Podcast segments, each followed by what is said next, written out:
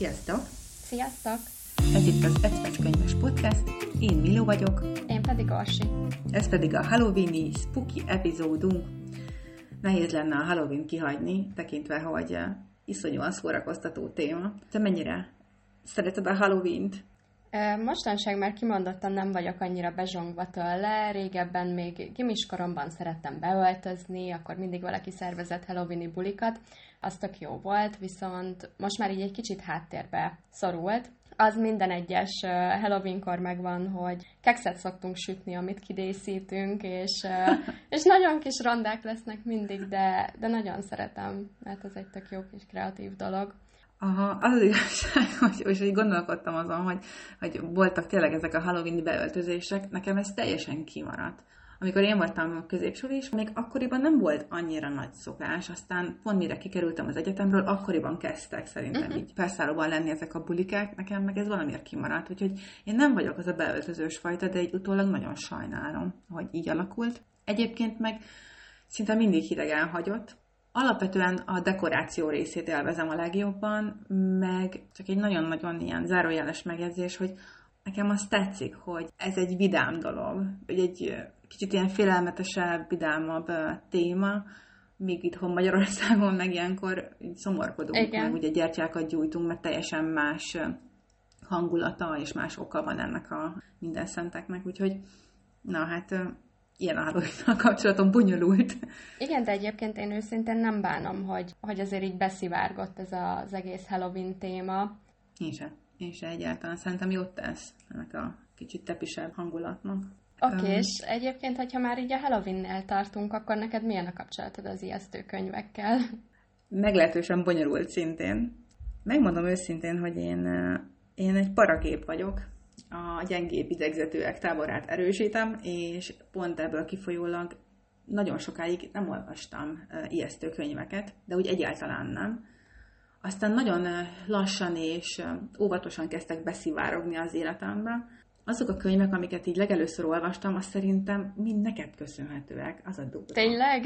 Igen, igen. Pedig én se vagyok egy nagy, nagy horror vagy thriller rajongó, de... Próbálom edzeni magam, egyébként, és mutatok már némi fejlődést a témában, de van még hova tovább. A thrillereket jobban tudom kezelni, azt hiszem, a horror az még a mai napig úgy megvisel, meg kiborít, meg olyan új mögül néző dolog, főleg, hogy a filmekről van szó. Nekem meg Neked egyébként milyenek? pont úgy van, hogy a horrorokat én se szeretem kifejezetten, de leginkább azért, mert általában ott az a lényeg, hogy ijesztgessenek és minél véresebb legyen, vagy minél undorítóbb. És ennél sokkal jobban szeretem a pszichotrillereket, ahol meg inkább lélektanilag hat, és lehet, hogy attól sokkal jobban beparázok, de sokkal jobban élvezem is. Jól van. Van-e olyan tipikus téma, ami egyébként így félelmet vagy rettegést vált ki belőled? Erre, ami legelsőre eszembe jut, itt biztos egy kis klaustrofóbiás nem szólal meg, az a, az a bezártság, vagy elveszettség. Tehát mondjuk eltévedni egy olyan helyen, ahol ahol egyáltalán nem vagyok ismerős, és tegyük fel, hogy nincs nálam telefon, meg nincs nálam semmi, amivel tájékozódni tudnék. Tehát maga az az érzés, amikor nem tudok tájékozódni. És szerintem mm-hmm. ez, ez egybefügg azzal is, hogy mondjuk a sötét helyeken, ahol csak a hallásomra kell fókuszálnom, Úgyhogy minden ilyen az abszolút szorongást kelt bennem, és, és tök jól működik az ijesztő könyveknél, vagy filmeknél. Ez jutott hirtelen így eszembe. Én ezen nagyon sokat gondolkodtam. Gondolkodtam azon is, hogy egyetem van-e valamilyen visszatérő álom, ami az álmomban is kísért. Általában ugye szoktak lenni ilyen visszatérő dolgok embereknek, hogy mondjuk fél attól, hogy üldözik, vagy fél attól, uh-huh. hogy igen, hogy mondjuk bezártsággal küzd. Nekem nincs ilyen téma, viszont ami igazán kiborít, az, ami egy kicsit ilyen valóságszerű. Tehát ami a valóságban is így megtörténhetne. Most értem azt, hogy például a szörnyek vannak benne, engem az hidegen hagy, mert tudom, hogy nincsenek szörnyek. Igen. Vagy mit tudom én, mondhatni az űrlényes dolgok se akasztanak úgy ki, mert jó, talán léteznek, de nincs bizonyíték jelenleg. Ami az emberi gonoszsággal kapcsolatos, az úgy talán inkább megvisel, azt hiszem. Majd szerintem a könyvek, amiket hoztam, rá fognak mutatni az én igazi gyenge pontjaimra.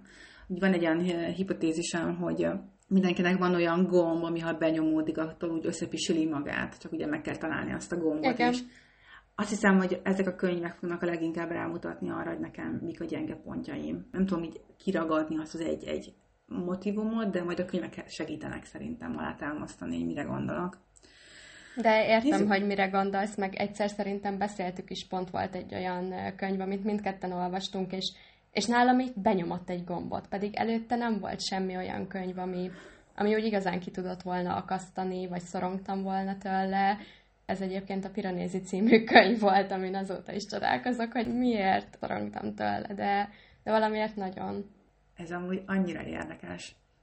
És most nem fogunk a Piranéziról beszélni, de én nagyon remélem, hogy lesz olyan epizód, amiben igen, mert most nem tartozik nekem ide. Bár lehet, hogy neked pont a listán nem, föl lesz. Nincs a listán. Nincsen? kíváncsi lettem. Ezek a titkolt félelmeim. Ho, ho, ho. Fogunk majd akkor egyszerről mindenképpen beszélni, mert ez egy tök jó könyv, meg nagyon sok uh, izgalmas dolgot el lehetne arról a könyvről mondani. De a lényeg a lényeg, hogy négy-négy könyvet hoztunk, és beszéljünk az első könyvedről, nagyon kíváncsi vagyok, meg arra is nagyon kíváncsi vagyok, hogy lesz-e egyezés, mert szerintem most lesz egyezés, de majd kiderül. Nekem is gyanús, hogy lesz egyezés, sőt, már talán az első könyv az lesz, de nem vagyok benne biztos. Uh-huh. Ugyanis elsőnek a Ne higgy a személynek című könyvet hoztam, Szerepin Borótól. bingo, bingo! Igen, ez még van. egyike talán az első közös olvasásainknak, tehát nagyon az elején olvastuk ezt együtt. Maga az alaptörténet az eléggé sablonos. Adott egy Louis nevű egyedülálló anyuka, aki egy bárban megismerkedik Random Daviddel, és elcsattan közöttük egy csók, viszont aztán hamar kiderül, hogy Davidnek egyrésztről felesége van, másrésztről ő a főszereplőnk új főnöke. Na hát ez eddig egyébként egy romkom is lehetne, de aztán teljesen más irányt vesz a történet, mivel um, Louis David, illetve a feleség között egy nagyon fura hármas alakul ki. Ugyanis a főszereplő az összeismerkedik és összebarátkozik a feleséggel is, és elkezdi azt észrevenni, hogy ebben a házasságban nem biztos, hogy minden rendben van. A feleség az ráadásul a tipikus tökéletes feleségnek a képét mutatja, de már akkor lehet sejteni, hogy valami más is van a háttérben.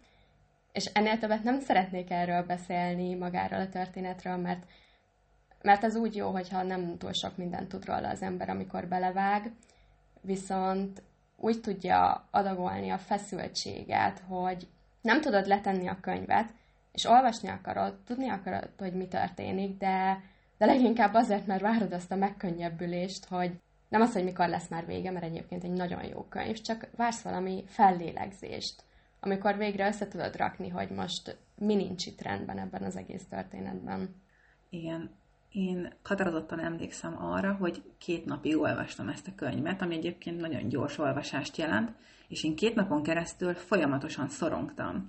És azért is haladtam ezzel a könyvvel ilyen gyorsan, mert nem tudtam lerakni, és meg akartam szabadulni ettől a szorongó érzéstől, ami végig kísért. Ahogy így épült ugye a történet, ahogy így kikiderültek információk ugye erről a házasságról, és ugye Louis szemszögéből követjük főleg az eseményeket, és volt emléksz egy ilyen mellékszál is, ami a háttérben fut, és nem igazán eh, tudtuk, hogy ez hogy fog kapcsolódni majd Igen. a jelen szálhoz, és arra emlékszem, hogy nem tudtam eldönteni, hogy most ki itt a rossz fiú, meg ki a jó fiú, hogy egyáltalán kiért kell aggódni. Én folyamatosan aggódtam mindenkiért már egy idő után. És ami a leginkább így gyomorba vágó volt számomra, az a dupla csavar a történetnek a végén. Hát ez szerintem életem legnagyobb csavarja, pedig előtte láttam már jó pár pszichotrillert, könyvben is olvastam nagy csavarokat, de nekem ez volt az, ami után oké, okay, mi van? Most ez komoly? Ilyen nagyon durván felkavaró volt számomra a vége. És sajnos nem hozta meg azt a fajta felszabadító érzést, ami így jól esett volt annak a könyvnek a letitelekor, hanem csak pillogtam, és nem tudom, napokig erről a könyvről beszéltem, ami egyébként szerintem egy jó könyvnek az ismérve. Hát durván kikészített, megmondom szintén. Meg én arra is emlékszem, hogy uh, még ott a legvégénél is üzengettünk egymásnak, és akkor te is írtad, hogy jó, majd csak akkor írok legközelebb, ha befejeztem. igen, igen. Engem ez megviselt. Megviselt, és van benne egy olyan faktor, amit nem tudunk elmondani, mert maximális über spoiler, ami, ami az én gyenge pontom, ami bár kicsit misztikusba hajló, azt mondanám, nem mhm. kicsit, uh-huh. mert egy misztikusba hajló, viszont senki nem tudja bebizonyítani, hogy ez így nem lehetséges, és ez talán azért ijeszt meg még jobban. Nagyon egy eredeti az ötlet maga.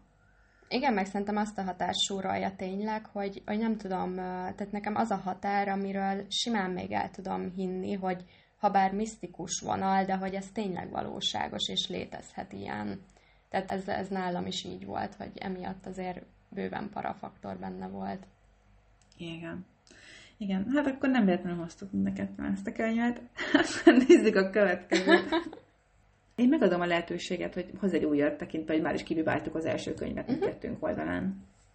Én akkor most egy régi kedvencemről szeretnék beszélni, ami magára a történetre már csak homályosan emlékszem, a Nagy Csavarra arra tisztán, de az megvan előttem, hogy én ezt tizenévesen olvastam, ráadásul egy iskolai nyári táborban, ahol elmentünk a hegyekbe kirándulni, meg túrázni, és nekem ott tizenéves koromban volt egy ilyen felkapásom, hogy akkor én pszichotrillereket nézek, és, és szeretnék horrorokat nézni, meg olvasni, úgyhogy valahogy akkor elég korán került a kezembe ez a könyv, úgyhogy hogy, hogy most már nem annyira olvasok ilyeneket, és ez volt az igazi áttörés is, ami miatt megszerettem ezt a műfajt.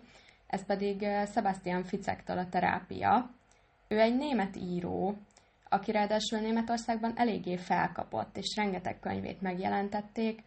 Sajnos Magyarországon azt hiszem csak két könyve jelent meg, a másik az az Álmokjáték, ami amúgy szintén nagyon jó, az egy drámáról szól, engem pedig mindig érdekelt főleg ilyen lélektani, pszichológiai szempontból, hogy hogyan lehet egy túszdrámát kezelni egyáltalán, meg, meg milyen durva az a szerep, amikor valaki, valakinek tárgyalnia kell. Na minden esetre a terápiára visszatérve, ennek a főszereplője egy neves pszichiáter, akinek egy nap a lánya az teljesen nyomtalanul eltűnik, és évekkel később a pszichiáter egy nő elkezdi felkeresni, hogy őt olyan kényszerképzetek gyötrik, amiben egy eltűnt lányról van szó, aki kísértetésen hasonlít a főszereplőnek a lányára. És gyakorlatilag ennyi az alaptörténet, viszont egy emlékeim szerint egy elhagyatott helyen játszódik, ugyanis a pszichiáter akkor éppen szabadságra menne, amikor ez a nő elkezdi felkeresni. És én imádtam akkor lehet, hogy mai fejjel ez, ez már nem lenne akkor a meglepetés nekem, de akkor tizenévesen ez egy áttörés volt. Nagyon érdekesen hangzik, és megmondom őszintén, hogy korábban nem hallottam még erről a könyvről, úgyhogy meg fogom alaposabban nézni, meg közelebbről. Izgi, izgi. És ennek a vége egyébként mennyire oldja fel a feszültséget? Hát, az jó kérdés. nem, nem mondom, hogy olyan szempontból feloldja, hogy megnyugszol, hogy tudod, hogy akkor mi történt, de, de az, azért ennek is a végén van egy akkora csavar, amin, amin annyira elképet az ember, hogy aztán napok kellenek, hogy összeszedje magát. Te jó ég, akkor inkább nem. inkább nem. Az én második könyvem az Tom Svetterlich-től, lehet, hogy rosszul ejtem a nevét ebben az esetben, elnézést kérek, a Letűnt világok című könyv. Nekem ez egy teljesen újszerű és meglepő könyv volt. Konkrétan egy thriller, de rajta van egyébként azt hiszem a Hard Skiffy címke is, illetve ütőutazás is van benne. A főszereplőnk Shannon, egy, egy titkos ügynök a haditengerészetnél, és ennek a csapatnak igazából az a feladata, hogy az időben ugrálnak és oldanak meg felmerülő problémákat, akár bűnügyeket, illetve van egy másik rész, akik a térben, tehát magában az űrben utaznak. Tehát űrutazás és időutazás a fő profiluk. És megjósolnak egy úgynevezett terminuszi történést, ami azt jelenti, hogy az ismert világa gyakorlatilag a végéhez közeledik, amiben élnek, és megpróbálják ezt az eseményt elkerülni. És emiatt is ugrálnak folyamatosan az időben, és próbálnak megelőző intézkedéseket tenni, de arra jutnak, hogy minél többet ugranak, gyakorlatilag annál közelebb hozzák ezt a terminuszt. És mi benne a parafaktor? Számomra az volt a legfőbb parafaktor, hogy ahogy ezt a terminuszt ábrázolják, egy ilyen rendkívül sötét világ elevenedik meg, amikor az emberek egy kifeszített kereszten lógnak, és gyakorlatilag ott haldokolnak. Majdnem, ilyen, majdnem, majdnem egy kicsit ilyen krisztusi dolog, vagy krisztusi hangulat, viszont nagyon-nagyon nyomasztóan van megjelenítve ez az egész kép. És még behúzik ide egy ilyen sorozatgyilkosos szál is, mert mindeközben, ugye említettem, hogy ennek a csapatnak egy része űrutazással is foglalkozik, és keresnek egy élhető bolygót, ahová esetleg átmenekülhet majd az emberiség. És van egy űrhajó, ami eltűnik egyébként, és sosem tér vissza, vagy nem tudnak róla semmit. És egyszer csak a múltban felbukkan ennek az űrhajónak az egyik katonája, és gyilkosságokat követel. A főszereplőnknek a feladata, hogy felderítse az eseményeket, illetve hogy mi történik itt a háttérben. Egy rendkívül szövevényes történet, és megmondom őszintén, hogy a sok időben való ugrálás és lehetséges jövő és múlt közötti szálban azért úgy el lehet veszni, és nagyon fontos, hogy az összes mondatot nagyon alaposan elolvasd, mert tényleg könnyű belekavarodni, viszont hihetetlenül izgalmas és érdekes és egyedi. Én még ilyen gondolkodással, vagy ilyen ötlettel, ilyen megvalósítással nem találkoztam, és, és hihetetlen sok nyomasztó dolog van benne, és az utolsó pillanatig nagyon-nagyon izgalmas. Úgyhogy nekem ez így nagyon ütött, és de nézzétek meg majd a könyvnek a borítóját, szerintem az is egy nagyon ütős borító. Sokat elárul a könyv hangulatáról. Nekem, Úgyhogy, nekem csak egy kérdésem van, ez eddig miért nincs nekem a várólistámon, vagy miért nem volt? Pedig most, ahogy el, elmesélted, így abszolút így topba felcsúszna, hogy ez most azonnal akarom olvasni.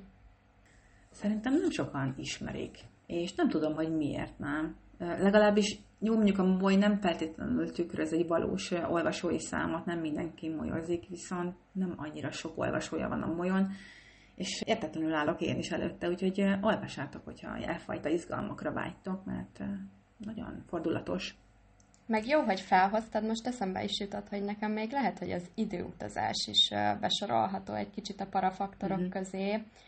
Az első időutazós történet, amit láttam, az a pillangó hatás volt, úgyhogy lehet, hogy ennek is szerepe van ebben, de nekem abban mindig félelmetes volt belegondolni, hogy, hogy oké, okay, hogy visszamész a múltba, és próbálsz mondjuk valakit megmenteni, vagy valamit jóvá tenni, de hogy általában aztán még rosszabb dolgok sülnek ki belőle, mert nem tudhatod, hogy ezzel másra milyen hatással vagy. Pontosan, és szerintem ez a könyv erre teljesen jól rávilágít, hogy meg akarsz javítani dolgokat, és csak jobban elrontod. Uh-huh. Ebbe a spirálba könnyű beleesni. Ja, ez csodásan hangzik.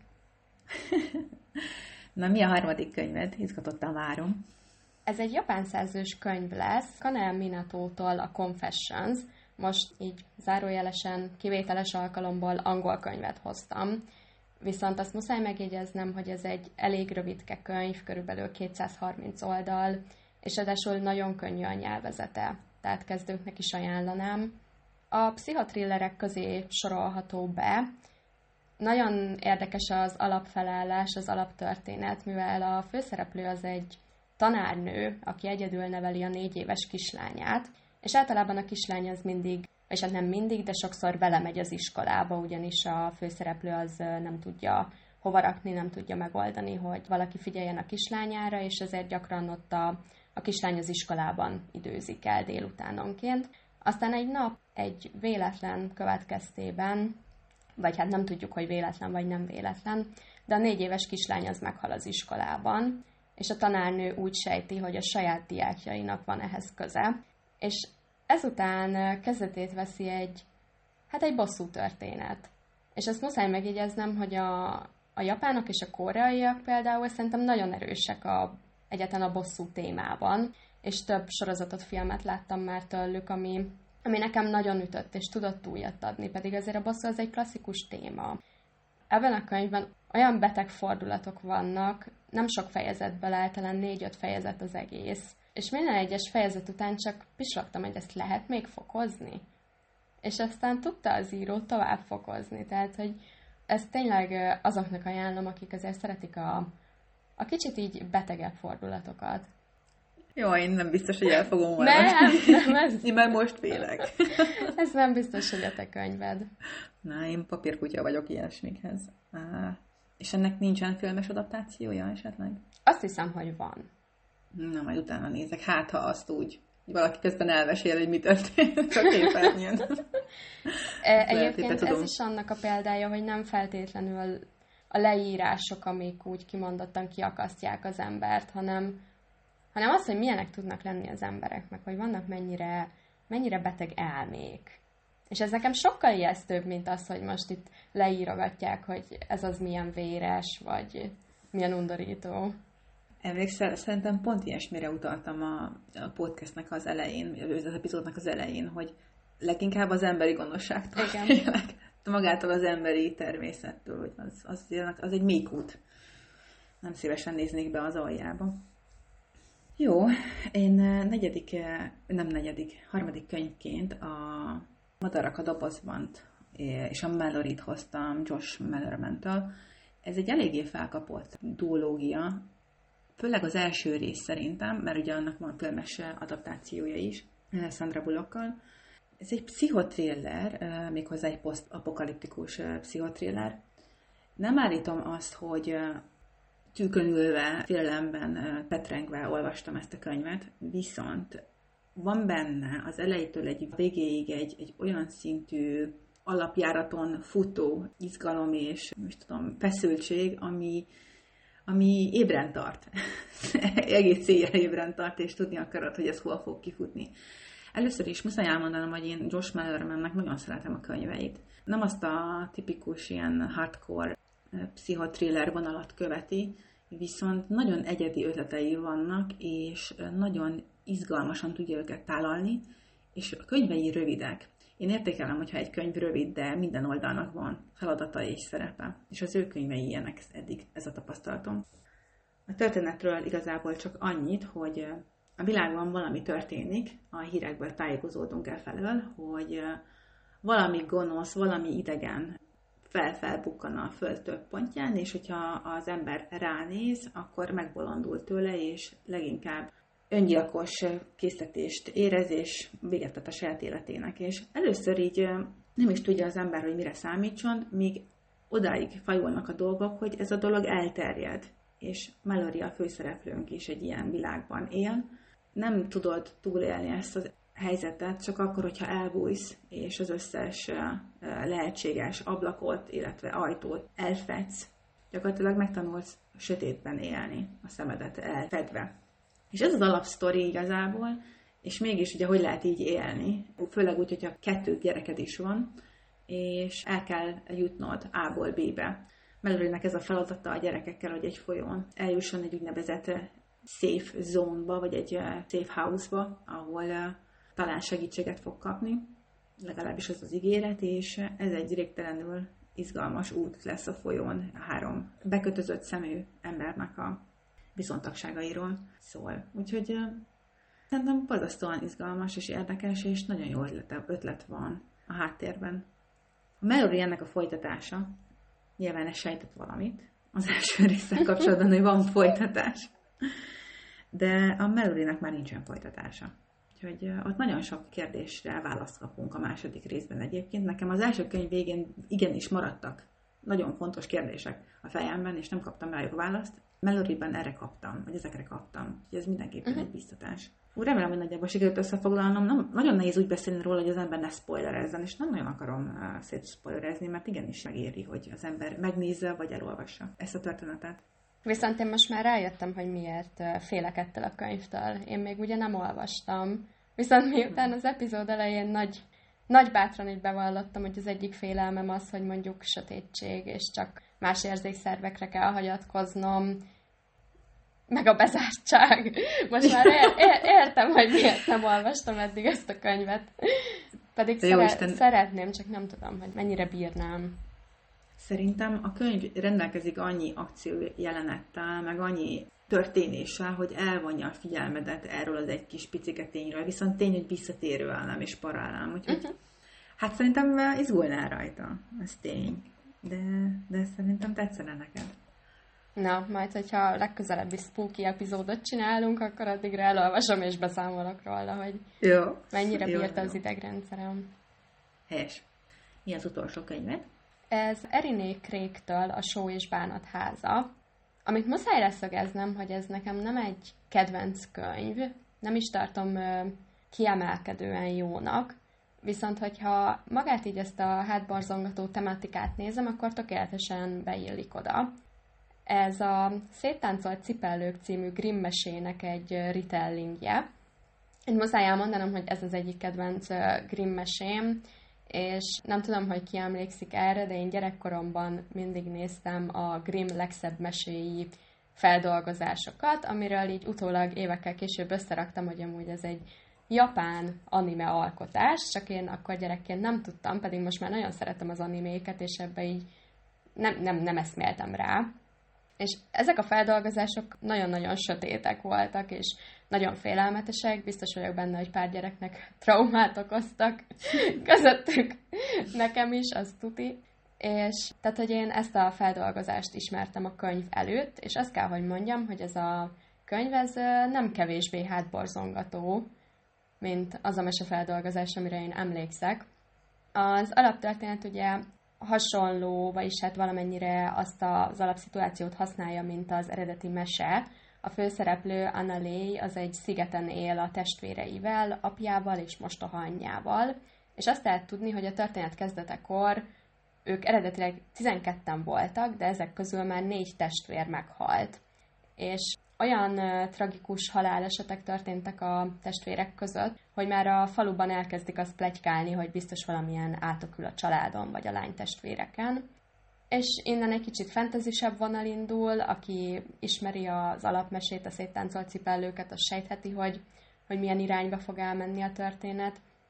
De azért van jó pár jelenet belőle, ami, amire azóta is emlékszem, és egy kicsit így a hideg ráztal le. Úgyhogy ezért muszáj volt ezt idehoznom, még akkor is, hogyha ez nem egy hibátlan könyv, young adult, látszik is rajta, sok mindenbe bele tudtam kötni, amikor befejeztem, viszont az, hogy ezek az ijesztő jelenetek így megmaradtak, ez csak azt jelenti, hogy valamit jól csinált az írónő. Igen, ez egy nagyon különleges könyv a számunkra, mert egy közös könyvklubos könyvünk, amit többet magunkkal olvastunk közösen, és nem vitatom, megvan a, az a spooky hangulata, meg voltak benne tényleg olyan parább jelenetek, ami én is egy kicsit úgy forgattam a szememet, hogy te jó ég. Van egy sajátos, különleges spooky vibe-ja. Meg szerintem azt jól csinálja a könyv, hogy voltak egyes jelenetek, amikor már én magam se tudtam eldönteni, hogy, hogy most a főszereplő kezd el megbolondulni, vagy, vagy tényleg ő is csak valaminek így úgymond az áldozata, tehát hogy amikor már is tudtam eldönteni, hogy ki a jó, ki a rossz, mi az, ami tényleg megtörténik, mi az, ami csak a, a főszereplőnek a fejében játszódik le, ez szerintem baromi jól csinálta. Egyetértek. No. Az én utolsó könyvem az egy kicsit talán kilógó lóláb könyv. Ez Doni Eigártól a Halálhegy ami egyébként egy egyszerre horror és thriller könyv, de ami még inkább főbb jellemzője, hogy ez egy dokumentumregény. És azt hiszem, hogy nekem itt van az a gomb, ami borzasztóan benyomódott. Az, hogy ez egy igaz történet. Mint az alapja egy teljesen igaz történet, egy megtörtént esemény, ami 1959-ben történt az Urál-hegységben, amikor is kilenc gyakorlat túrázó eltűnik a hegyen amit úgy neveznek egyébként, hogy halálhegy. És ez a dokumentumregény arra hivatott, hogy, hogy feltárja az akkori eseményeket, maga az író végig követi az utolsó nem tudom hány órát. Vannak bizonyos esetek, amikről tudunk, hogy például hol voltak X meg Y órában, meg napon ezek a fiatalok, és végigjárja az író ezeket a helyszíneket, és megpróbálja feltárni, hogy mi is történhetett a, a bizonyítékokkal a kezében, amik egyébként léteznek. Mert ugyanis megtalálták a holtesteket, és egyébként sajnos ezekről így képek is vannak, ami engem hihetetlenül megrázott. Mert nem tudom, hogy ki hogy van ezzel, de azért olyan nagyon sok valós holtestet így nem volt szerencsém látni, pláne nem ilyen körülmények között, amikor így megfagyva bizonyos helyzetekben így ott vannak a hegyen. Ez borzasztó. Nekem ez borzasztó. Szegény Orsi. Én, én nem látjátok az arcát, de én látom. Na, a lényeg a lényeg, hogy olyan különös körülmények merültek fel például, hogy a sátor fel volt hasítva, és bizonyos fiatalok hiányos öltözetben voltak megtalálva. Tehát, hogy mi vezetett oda, hogy elhagyják az egyébként mínuszokba hajló éjszakán a sátrat ezek a fiatalok, mitől menekültek. És arról nem beszélve, hogy valóban más holtesteken például egészen meglepő sérüléseket is találtak, ami idegenkezűségre ad okot. Szóval... Amúgy jól emlékszem, hogy azt mesélted annó, mivel megkértelek, hogy meséld el, mert én ezt nem szeretném elolvasni, hogy erre azóta sincs megoldás. Legalábbis vannak elméletek, de hogy... Elméletek vannak. Uh-huh. Vannak valószínűbb, meg kevésbé valószínűbb elméletek. Hát ez a könyv is felvázol egy saját elméletet, ami egyébként szerintem laikusként hihetőnek tűnik. Nem tudom, az ember képzeletére van bízva. És muszáj még annyit hozzátennem, hogy tényleg teljesen szubjektív, hogy ki mitől fél, vagy mitől retteg. Nekem ez a könyv azért is veri ki igazán a biztosítékot, mert ez egy valós történet, és pont júniusban, vagy hogy is ott a nyár, nyáron ugye volt megint egy hasonló történet, olyan szempontból hasonló történet, hogy volt egy a magyar ugye, hegymászó, aki elment és megpróbált csúcsot dönteni maszk nélkül. Ugye végül sajnos nem sikerült neki ez a kísérlet, és meghalt. És akkor engem ez az esemény megint annyira szíven ütött, és bennem ez így nem tudatosult korábban, hogy mennyi holtest van ezeken a hegyeken. És ugye ott fekszenek, gyakorlatilag csomóan látszanak is a különböző színes ruháikban, és számomra ez a legdurvább horrorfaktor. Ez egy valóságos dolog, és én napokig rettegtem, és megjelent a, a lelki szemeim előtt ez a sok holtest, Uh-huh. Most nyilván itt a Halálhegyes könyv miatt is, meg emiatt, hogy ez egy valóságos dolog, és ezek megtörténnek. Jó, most ezen túlépek, ezt nem fogom tovább ismételgetni, de ebből is látszik, hogy nekem ez egy trauma, ez egy traumatikus élmény, és, és egy hihetetlenül félelmetes tényező. Teljesen megértem. Nekem már, már maga az a tény is ijesztő, hogy hány ilyen eset van, ahol nem tudják azóta sem megmondani, hogy mi történt valójában. Igen. Nekem az ilyen felderítetlen bűnesetek is teljesen parafaktor. Igen. Mondok még egy, egy érdekességet. Ez most nem hegymászás, viszont újabb para dolog, ami számomra hihetetlenül para. Vannak ezek a merülők, akik ja. ugye, egy lélegzettel így lemerülnek ugye a tengerbe, az óceán mélyére. És most van egy dokumentumfilm, ami kijött a Netflixen, a The Deepest Breath, a legmélyebb lélegzet, azt hiszem így van fordítva, és valamelyik este így volt egy kis idő, mondom, áh, neki kezdtek ennek a filmnek, úgyis én kíváncsi vagyok rá, egyedül voltam itthon, mondom, mi, mi baj lehet egy izgalmas dokumentumfilmről. Egyedül? Igen. És képzeljétek el, hogy fogtam a kis vacsorámat, leültem, felraktam a kis lábamat a, a dohányzó asztalra, elindítottam, gyönyörű képek jelentek meg, még csak a, még csak a stáblista ment fölfelé, hogy kik, kik is nem tudom, készítették a filmet, stb., még a zene megy, ugye, és azzal indul a jelenet, hogy a főszereplő, akiről szól ez a dokumentumfilm, elindul egy merülésre, és gyönyörű képkockákkal, ugye, illusztrálva ezt az egészet, és még csak ott tartottam, hogy a negyedik falatot kapom be, amikor véget ért ez a jelenet, és jön fölfelé, ugye pont így törnek ki a habokból, és meghalott közben. Vagy illetve nem az, hogy meghal, hanem hogy elfogyott a lélegzete, és a búvároknak kell kimenteniük. És a kamera rá van közelítve arra, hogy kitör a habokból, és ott van a halál az arcán. Így traumatizált ez a jelenet, hogy gyorsan így kikapcsoltam ezt az egészet, és muszáj volt valami, valami olyan dolgot csinálnom, ami annyira elterel a figyelmet, hogy én ezt nem tudom megnézni. Tehát, hogy már ez ennyire kiborított, pedig ez csak egy jelenet volt, ami egyébként a valóság. Az, hogy valaki egy haláltusát folytatott, és a kamera ezt premiere plánban mutatja. De jó ég. Jó, szerintem ezzel újabb félelmemet fedhetjük fel a fulladás. Jó, van, megyünk tovább, tényleg, mert úgyis lassan áttérünk a filmekre, de előtte Igen. neked van még olyan könyv, amit így muszáj megemlítened pluszban? Én most nem hoztam mást, ennyit hoztam csak. Uh-huh. Én még hoztam kettő könyvet, az egyiket azt szerintem nem kell bemutatnom, mert tudom, hogy minden csapból ez folyik. Ez Colin Hoover-től a Verity. Uh-huh. Viszont én azok közé tartozok, aki kimondottan élvezte ezt a könyvet. A másik az pedig, az nem annyira félelmetes, mint az eddigi könyvek, amiket így hoztunk, vagy legalábbis lélektanilag nem annyira megviselő. Ez Vera Brosgoltól az Ánya kísértete.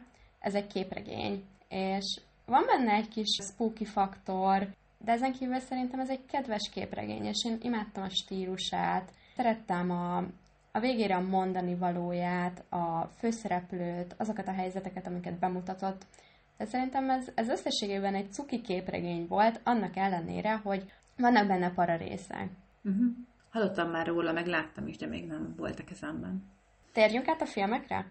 Térjünk át a filmekre. Ötöt filmet hoztunk, ami nekünk valamiért különleges és para.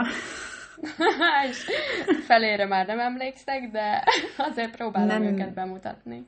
Jó, csak úgy, csak úgy röviden, mert szerintem legalábbis az én listámat nézegetve szerintem ezt a szinte mindenki ismeri, de azért beszéljünk róla. Orsi, neked mi az első filmed? Nekem ez egy mese, egy animációs film, a Rémrom. Jaj, nem ismerem. Imádom, szerintem nagyon cuki, és olyan Halloweeni film, ami legalábbis én össze szoktam általában így néha uh-huh. újra nézegetni, ami cuki, kicsit rémisztő, imádom. Nekem az első az egy különleges blokk, gyakorlatilag az Alien filmek, úgy, ahogy vannak. Valamiért egy különös vonzalom köt össze ezekkel a filmekkel, nem tudom megmagyarázni, imádom őket, és rendszeresen újra nézzük őket, és külön díjat kell adnom még a Prometheusnak is, aminek tisztában vagyok a számos hibájával, mégis imádom, imádom. Voltak olyan időszakok, amikor folyton csak ezt kellett nézni, mert az vigasztalt meg, olyan hangulata van, meg imádom a zenéjét, hogy fú, imádom. És az összes ilyen filmet szeretem egyébként. A sorrend csak így gyorsan felvázolva, mert muszáj elmondanom. Az első kedvencem az az Aliens, az a második rész.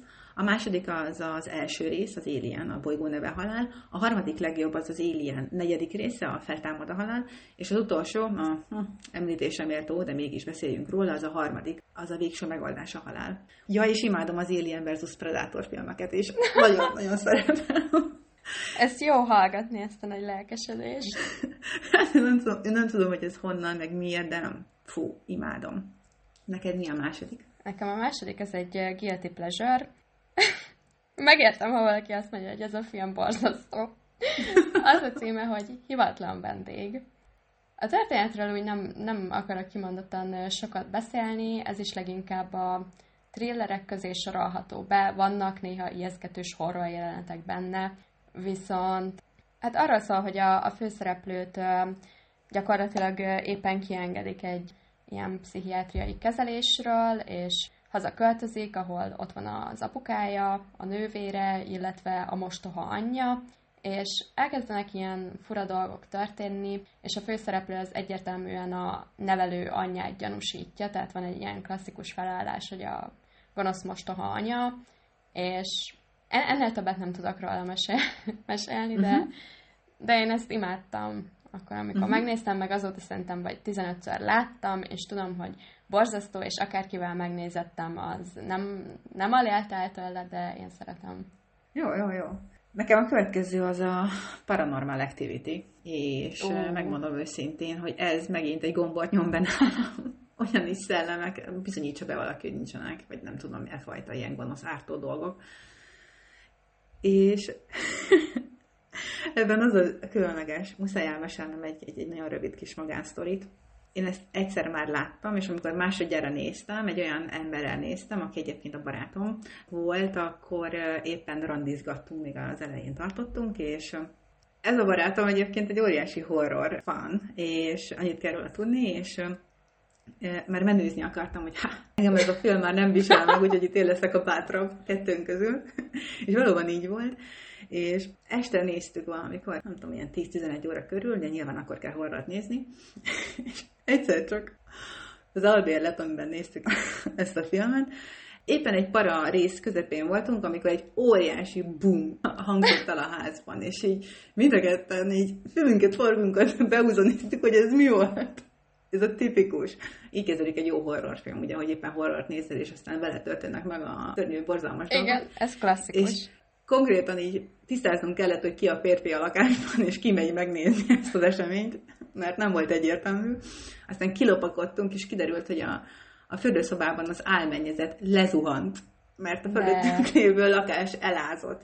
És ez borzasztó a Paranormal Activity kellős közepén megtapasztalni, illetve átélni. Úgyhogy számunkra ez a film, ez egy örökre bevésődött parafaktor lesz. Egyébként nagyon félelmetes nekem ez film, meg maga nekem a koncepció. Is. Meg nekem az is annyira érdekes, hogy, hogy miért van mindig az, hogyha az ember horrorfilmeket néz, nekem rendszeresen volt olyan, hogy a nagyszüleimnél a barátnőimmel összegyűltünk, és horrorfilmeket néztünk, ilyen mm-hmm. kis ottalvos buli kereteiben, és mindig akkor történt valami megmagyarázhatatlan dolog. Valami olyan hang, vagy valami olyan ajtócsapódás, vagy valami megmozdult. Nem tudom, hogy azért, mert ilyenkor így jobban ki van erre élezve az ember, és azért veszi észre egyáltalán az apróságokat, ami valószínű csak egy véletlen, de hogy ez annyira tipikus, hogy ilyenkor történik Igen. valami. Igen. Hát amúgy meg ki tudja, ki tudja, igaz? Hát. Na, mi a következő filmed? A következő az a hatodik érzék, ami szerintem azért egy nagy klasszikus. Nem is szeretnék róla nagyon mesélni, mert ez uh-huh. tipikusan olyan, hogy szerintem akkor jó, hogyha az ember ezt teljesen ismeretlenül vág bele, hogyha van olyan, aki még nem látta volna. Az enyém egy viszonylag könnyebb hangulatú, úgynevezett meta horror, a Cabin in the Boots. Szerintem ezt is sokan ismerik. Én nem ismerem. Nem? Igazából az a koncepciója, hogy egy kicsit úgy kicsúfolja a szokásos horror kliséket. Van néhány fiatal, akik elmennek az erdőbe, kibérelnek egy kis faházikót, és eljön az éjszaka, és kiválasztanak egy-egy tárgyat, ami szimpatikus nekik a házban, mert tele van a ház szorva ilyen mindenféle kis tárgyakkal, bobával, mit tudom én, tehát ilyen apró tárgyakkal, és közben őket kamerákon keresztül figyelik egy ilyen nagyobb központban, és attól függ, hogy melyik szereplő, melyik ilyen tárgyat választott magának. Ja, egyébként ezek a tárgyak lent vannak valahol az alaksorban, amire így rábukkannak. Szóval minden tárgyhoz egy úgynevezett szörny tartozik, és attól függően, hogy melyiket választották, azokat a szörnyeket ebből a központból kiengedik, rájuk engedik. Úgyhogy egy csomóféle szörny, ugye ott össze van gyűjtve szellemek, vagy mit tudom én, zombik, vagy mindenféle ilyen, ilyen tipikus horrorba élő klisék, és velük kell megküzdeni igazából. Úgyhogy Szerintem nagyon szórakoztató, és azoknak is ajánlom, akik egyébként félnek magától a horror témától. Ez szerintem valahol egy tök jó paródia. Uh-huh. Mi a következő? A Balszerencse áradása. Ez egy uh-huh.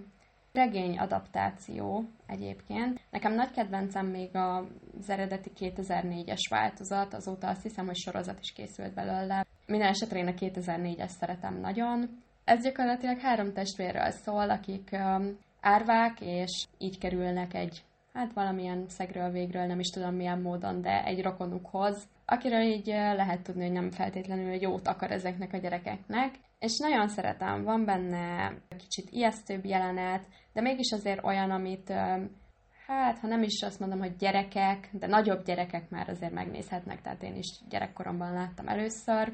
Nagyon-nagyon szeretem, és ez biztos, hogy idén például újra fogom nézni. Uh-huh. Nagyon jól hangzik. Én még nem láttam, de hallottam róla, úgyhogy most már lehet, hogy én is felveszem akkor a listámra.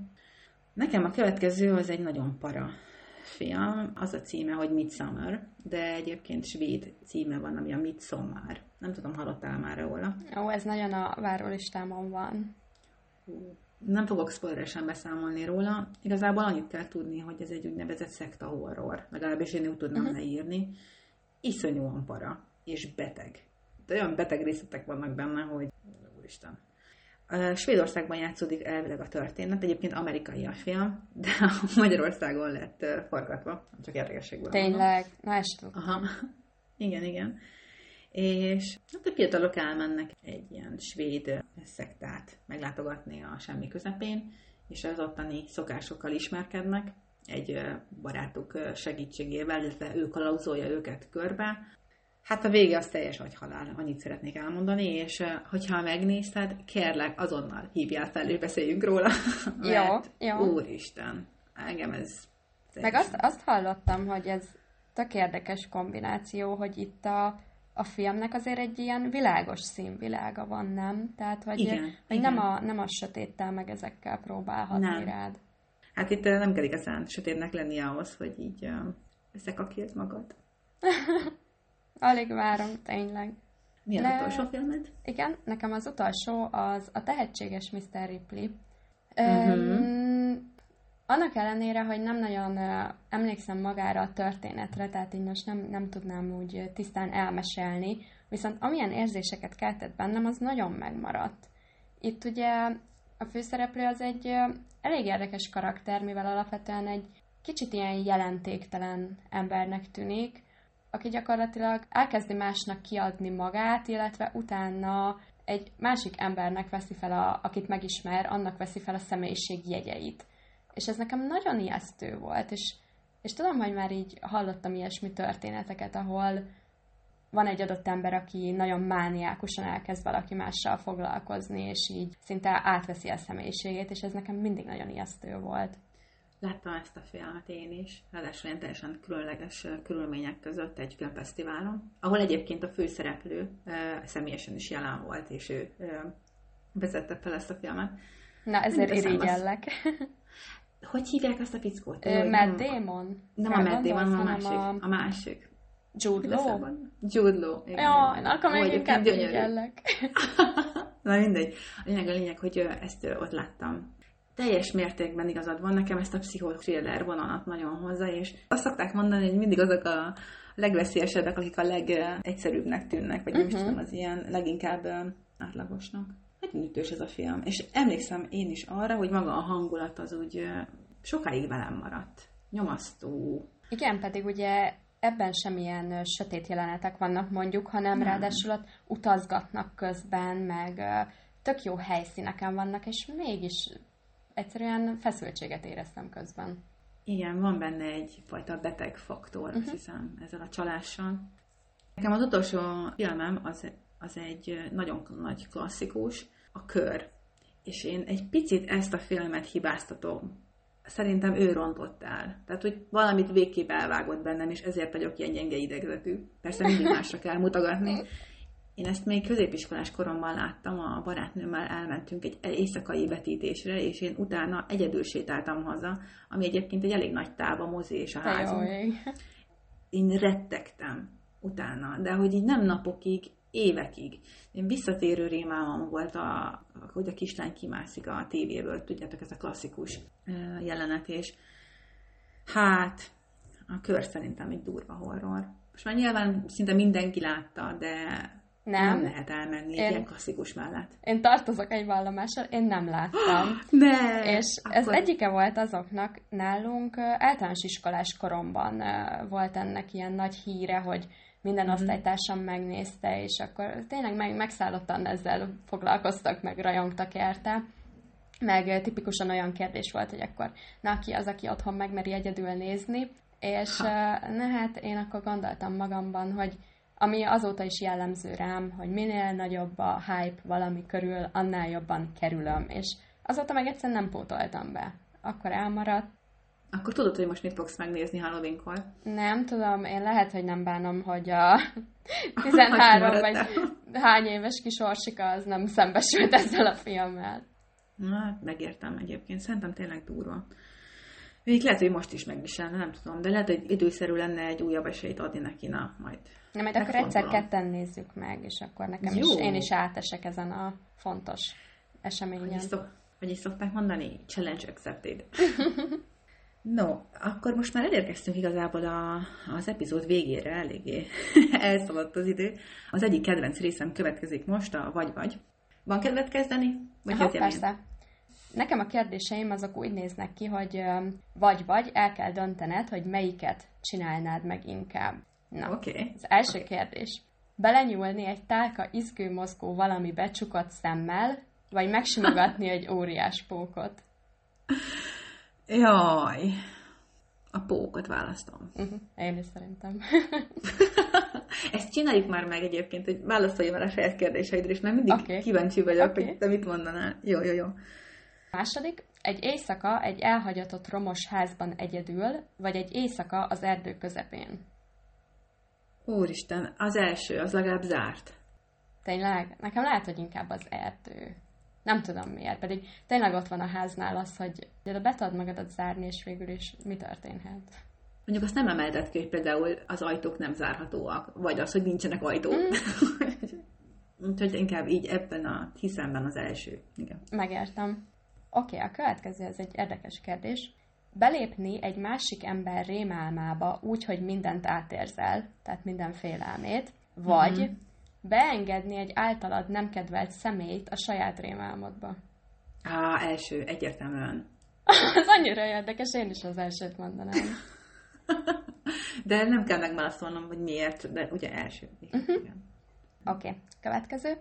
Elolvasni egy horrorkönyvet úgy, hogy egyedül vagy otthon, vagy megnézni egy horrorfilmet szintén egyedül? Fú, második talán. Uh-huh. Talán. Uh-huh. Nekem inkább az első. Ott szerintem jobban ki tudom zárni, hogy, hogy mennyire képzelem el magamnak, mint a másodiknál, uh-huh. ahol mondjuk elém tolják. Igazából annyira egyiket sem akarom, de Igen? már muszáj választani. muszáj választani. Oké. Oké, okay, utolsó. Sötétben bolyongani egy labirintusban, vagy eltévedni egyedül egy ismeretlen városban éjszaka? Második. Uh-huh. Engem a labirintus az úgy kiakasztana. Nem is tudom, az Engem egy is. bezártságérzést adna. Pedig mondjuk a labirintusban legalább ott van az, hogy, hogy tudod, hogy valahol van egy kiárata. Hát igen, de látod a Harry Pottert? Ott is és aztán látod, hogy jártak. Úgyhogy én azóta köszönöm szépen. az is szerintem általános iskolás koromban volt egy ilyen póniklubos számítógépes játék, amivel mindig az egyik kis legjobb barátnőmmel játszottunk, és abban volt egy ilyen creepy labirintusos jelenet, ahol a labirintusból kellett kitalálni, és azt hiszem közben besötétedett, meg mit tudom én, és az amúgy bennem is nagyon megmaradt. jó volt, jó volt, tetszettek. Na figyelj, igazából nálam nincsenek nagy szabályok, vagy ez, vagy az. Választasz. Első kérdés. Melyikben lennél szívesebben áldozatjelölt? A sikolyban, vagy a fűrészben? A sikolyban. Engem a fűrészhez kiakasztott. Én az annyit gondolkodtam, én lehet, hogy azért választanám a fűrészt, mert azt hiszem a fűrészben volt, aki túlélte. A sikolyban nem igaz. Hát, ja, csak milyen traumákkal élet túl. Hát igen, ez, ez tény, ez tény, ez tény. Na, menjünk tovább. Melyik testrészettől válnál meg inkább, ha muszáj lenne? Az egyik karottól, vagy az egyik lábattól? Az egyik karamtól. Uh-huh. Én is. Uh-huh. Én is azt hiszem. Igen, mert sétálni szeretek. És mit választanál? Nincs élet a halál után, vagy van, de az azt jelenti, hogy szellemként kísérted az evilágiakat? Hát én pár embert leszámítva nem szeretnék senkit kísérteni. Na jó, nem, nem, nem utálok ennyire senkit. Hát akkor nincs élet a halál után inkább. Én nem, nem szeretnék itt bolyongani. Uh-huh. Meg szerintem az, én is valószínűleg erre szavaznék. Igazából az nem túl izgalmas, nem? hogy mások életében így, így részt veszel és kísértetkedsz. Ez nem túl. Valahogy azt gondolom, hogy az ember általában mindig saját magával leginkább elfoglalva. Igen. Ha tudatosan, ha nem tudatosan. És most mit érdekel engem, hogy a többiek hogy élnek, hogyha én már nem vagyok, és mit kísértetkessek itt. Kicsit így Igen, meg, meg hogyha így meg, ha azt feltételezzük, hogy mondjuk így megmarad valamennyire a tudata annak a szellemnek, akkor ez milyen magányos lehet? Ugye? Hogy, hogy mindenből ki vagy zárva, és ezt nem tudom, hogy vannak-e más szellemek, akikkel így lehet barátkozni. Igen. Na, utolsó kérdés. A kedvenc kérdésem. Mit kérnél életed szerelmétől abban az esetben, ha zombivá változnál? Hogy lőjön le, vagy, ha, vagy, vagy hogy hagyjon életben? Lőjön le. Tényleg? Igen. Miért? Hmm. Te szeretnél zombiként életben maradni? Hát, igen. igen, azt hiszem. Legalábbis én most kicsit megfordítom a kérdést, hogyha életem szerelme változna zombivá, én nem akarnám lelőni hanem úgy jó lenne, hogy látni időről időre, hogy azért úgy ott van. Kevésbé érezni magam magam. Szegény, mint egy kis házi állat zombi. Vagy nem, olyan nem lehet, hogy mindketten zombivel változunk? Hát ez nagyon romantikus fordulat lenne, az tény. Szerintem meg lehet oldani. Egy zombi világban ez könnyen meg lehet oldani. Igen. Szóval lőjön le. Uh-huh. Hát jó, jól van. Hát ez egy kiváló befejezés is volt ennek az epizódnak. Igen, ez ismét izgalmas volt. Nagyon sok mindent lehet ebbe a témába egyébként beemelni, és külön ezért is élveztem már magát a felkészülést is. Úgyhogy tökre örülök, hogy ezt választottuk, meg hogy nem hagytuk ki ezt az ittszert. És Szóval el is érkeztünk az epizód végére, én nagyon élveztem most is, sőt, azt hiszem egyre jobban élvezem. Orsi, neked, hogy jött be ez a Halloween téma?